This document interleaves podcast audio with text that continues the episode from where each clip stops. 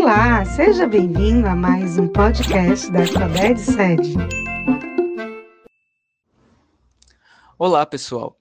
Eu sou o professor Eduardo Almeida e esse é o seu mais novo podcast de sociologia, feito para alunas e alunos do ensino médio da rede pública do estado do Ceará aprimorarem os seus estudos. O tema que vamos abordar hoje é a imaginação sociológica. Você já ouviu falar nessa expressão? Sabe o que ela significa?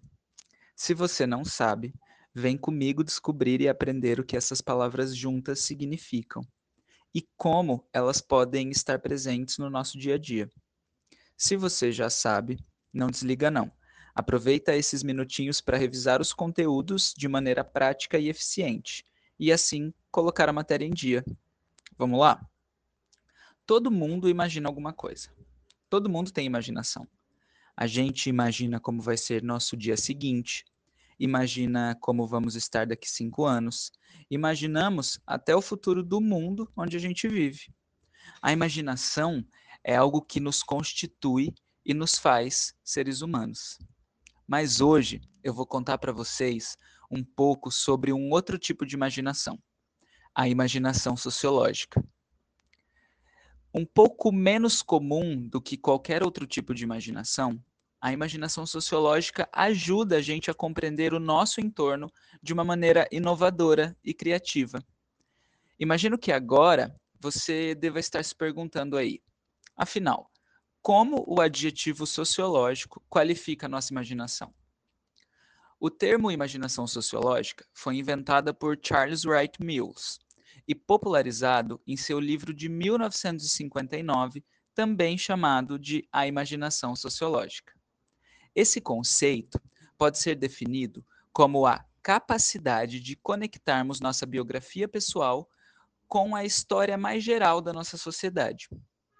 Para que possamos entender isso direitinho, precisamos antes estarmos cientes da distinção entre história e biografia. A biografia é a trajetória pessoal de cada um de nós, na nossa escola, na nossa família ou no nosso bairro, por exemplo.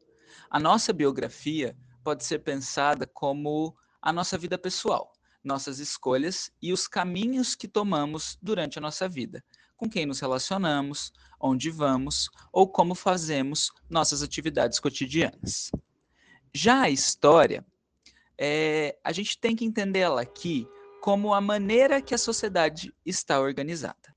Isto é, as desigualdades que fazem parte dela, o modo como ela se perpetua ou se modifica. Por exemplo, a diferença no modo de vida entre as pessoas ricas e pobres, ou as desigualdades sociais e não biológicas, hein?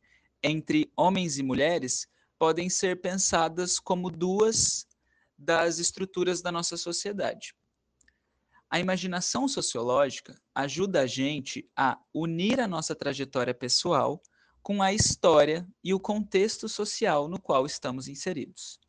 Desse modo, ela nos permite compreender a história e a biografia e as relações entre ambas, tudo isso dentro da sociedade. Desenvolver a imaginação sociológica é poder pensar um pouquinho com a cabeça de uma socióloga ou um sociólogo, porque ajuda a gente a construir intelectualmente uma passagem. Uma passagem que eu, professor Eduardo, espero que daqui em diante não seja mais secreta. Qual é essa passagem? Né? É a capacidade de transitar entre as características mais impessoais e gerais de uma sociedade e de sua transformação e as características mais íntimas do ser humano. É, vou resumir um pouco. É a possibilidade da gente entender e refletir sobre a relação entre indivíduo e sociedade. Por exemplo, imagine você em algum supermercado vendo seus responsáveis deixando de comprar algum produto que é importante para a família de vocês porque o preço subiu muito. Na maioria das vezes, essa experiência pessoal de sacrifício pode ser conectada a uma crise econômica do país onde a gente vive.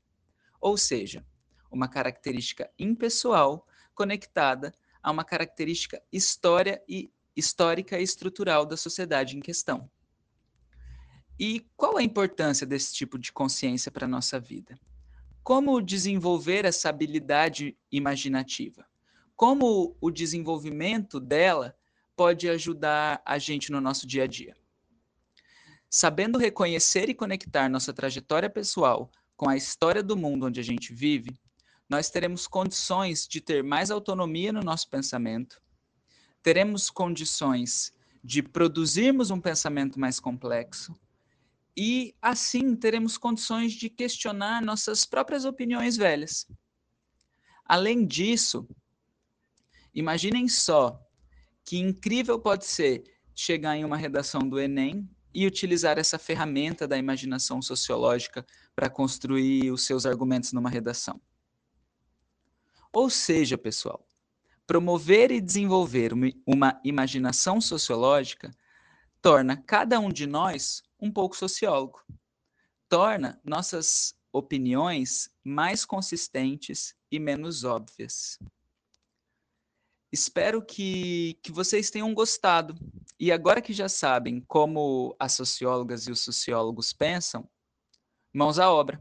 Ou melhor, mentes a imaginar. Tchau, tchau.